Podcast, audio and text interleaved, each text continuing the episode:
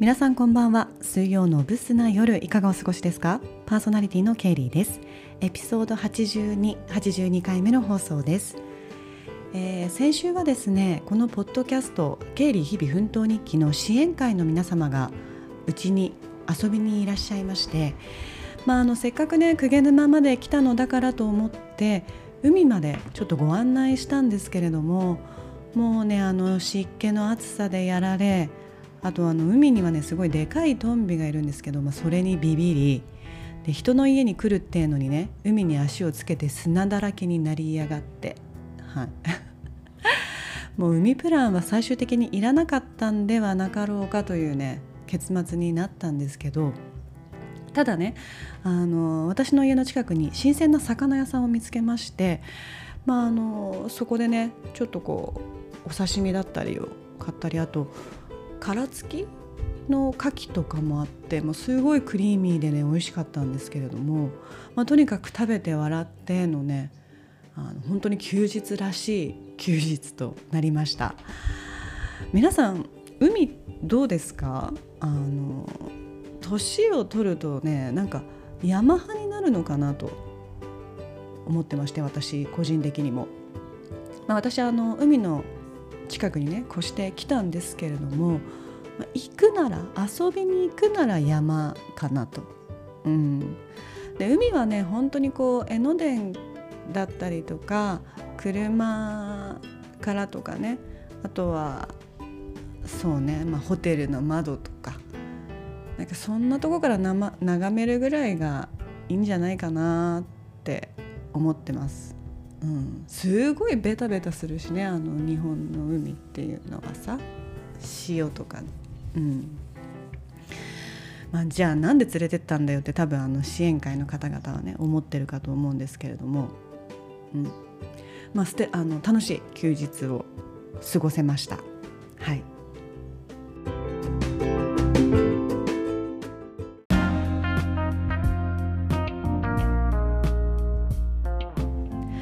てさてさて、えー先日ですねあのソファーの搬入の下見っていうのがありまして、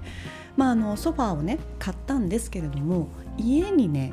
運び込めるかっていうチェックをしてくれるんですよ。でオーダーをした後にねあの配送業者さんが確認に来てくれるんですけれども、まあ、それで運び込めることが確認できたら発注の号がかかるわけですね。でまあ先日あの配送業者さんがいらして、まあ、3箇所ぐらいね玄関から入ってで、まあ、部屋に入ってくる、まあ、扉があるんですけど、まあ、そういうところとか3箇所ぐらい測ってだったかな。うん、これ無理かと思いますって言われてしまってええマジかとね。まあなんとかなりませんかねなんてね。あの業者さんに言ったところでもうどうにもならないわけですから。うん。仕方ないんですけど。でまあ吊るしてね運ぶっていうのもあるみたいなんですけどって提案したんですけどやっぱ基本的にはね吊るしで運ぶっていうのは2階までなんですって。2階建ての家までね。なんであの私は3階なので、まあ、3階だとちょっとそれはやってないんですと。でまあ、まあ仕方ないからじゃあお店にキャンセルのね連絡を入れるしかないですかねみたいなことを言ってたんですけどあの、まあ、配送配送業者さんももうすごいほんそのチェックだけだったんだけどねなんやかんや30分ぐらいいたかな。いろいろこう測ってでいや本当突っ込みたかったよ。いやもうそこも測ったでしょうとかね。でもいろいろね、まあ、そうやって何回も寸法を測ってでこうシミュレーション、まあ、ここにこう斜めに立てかけてみたいなのをねあのしていただいて、まあ、最終的にねなんかこうトイレにさフックがついてるのよ。ドアノブじゃなくてなんか上の方にフックがね、まあ、それを外せばあの大丈夫っていうことで。でまあちょっとそれ見たらネジで止まってるだけだったから、まあ、取れるだろうと思って「あ取ります」って言ったんですけど実際ちょっとね何にも触ってないから取れるかどうか分かんないんだけど。でまあそれでねゴーサインが出ました、うん。まあ、せっかく意を決してね買ったものなのでもうここで NG 来るかと思ってね結構落胆したんですけど、あ、なんとか運び込めるということでよかったなと。あとはそのトイレのフックをさちゃんと無事外せるか問題があるんだけどもう何が何でも取るよ。うん、でねまあそんなことがあってでその後ねちょっとあの家族で食事をする機会があったんで、まあ、私のソファーの値段についてね、まあ、結局いくらのソファーを買ったのとかなんかそういう話になって。で弟から弟2人ねいるんだけどうんあの2人からね金額がありえないと、まあ、賃貸物件にね置くには高すぎる言われたんですよ。でも私からするとよあの彼らはね車を買ったりとかあと高い洗濯機をね買ったりしてるのよ。あとはうちのさ洗濯機なんて3万円よ。だけどなんつったかな弟のところはねなんか洗濯機が壊れたから新しいのに変えて25万ぐらいのドラム式とか言ってたよ。うん、えー、私そんなん手洗濯機にそんなんかけられない。みたいな思ったんですけど。まあそのまだね持ち家ではない家にそんなに高い入るかどうかも分かんないような ソファーをえーっていうふうに驚かれたんですけどよくよく考えるとそのじゃあ私が持ち家を買うタイミングっていつなんだっていう話じゃないですか。ね、今フリーなわけだ一人なわけだしでじゃああとじゃあもう何年後とかね何十年後とかになるかもしれないって時に私一生一人かもしれないしねなった時にあのじゃあその高いソファーを買って何年そこで使えるのって計算したらさ、まあ、もったいないでしょ？そんな持ち家を買うまで待つなんて、まあ、そんな予定も今んとこないですしね。うん。なのでなんか私は逆に買うタイミングが遅いぐらい。もっと早くに買ってればうん。いやあのこのソファーを買う時にね計算したのよ。あの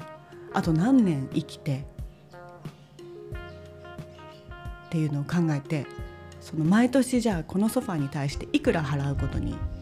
なるのかなとか そこまで考えて別にそんそんな高いものではないんだけど考えたの。うん、だからそそれにしてもここまで生きなきゃいけないかとか思ったりとかしたからさ。そう。だから、うん、まあ間違ってはなかったかな、うん、あの間違った買い物ではなかったかなと思ってるんだけど、まあ、あの何が言いたいかというと、まあ、価値観の違いなんですよね。うんまあ、人それぞれねいろんな価値観があるから、まあ、自分がね納得したものであればあの全然いいと思うんですけどだからそのななんだろう価値観が同じっていうのは大切だなと例えばこれからパートナーをね見つけるとかあの結婚するとかとかなった時にそんなの当たり前のことなんだけどさなんかもうこんもうさこんだけ独り身でさもうどうにでも好き勝手やってるとああそっかいろいろ価値観が合うってね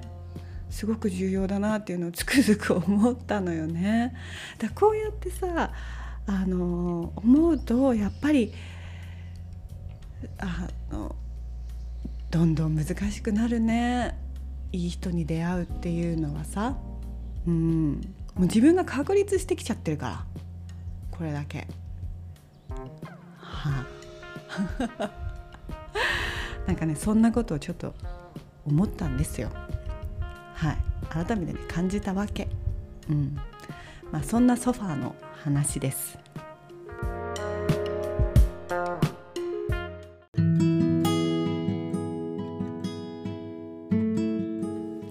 それにしてもですねあの暑いというかムシムシしてて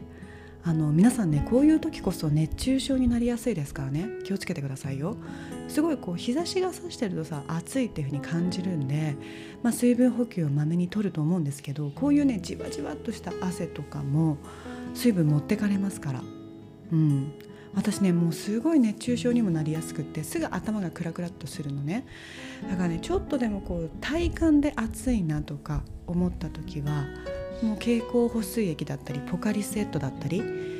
あのこまめに飲むようにしてます。うん、あの体調管理にはね本当に気をつけてあの皆さんもお体ご自愛くださいね。はい。すいませんちょっと今日もしかしたら声が小さいかもしれない。今ね朝の6時半なんですよ。でも窓全開にしてるからちょっとボリューム下げてます。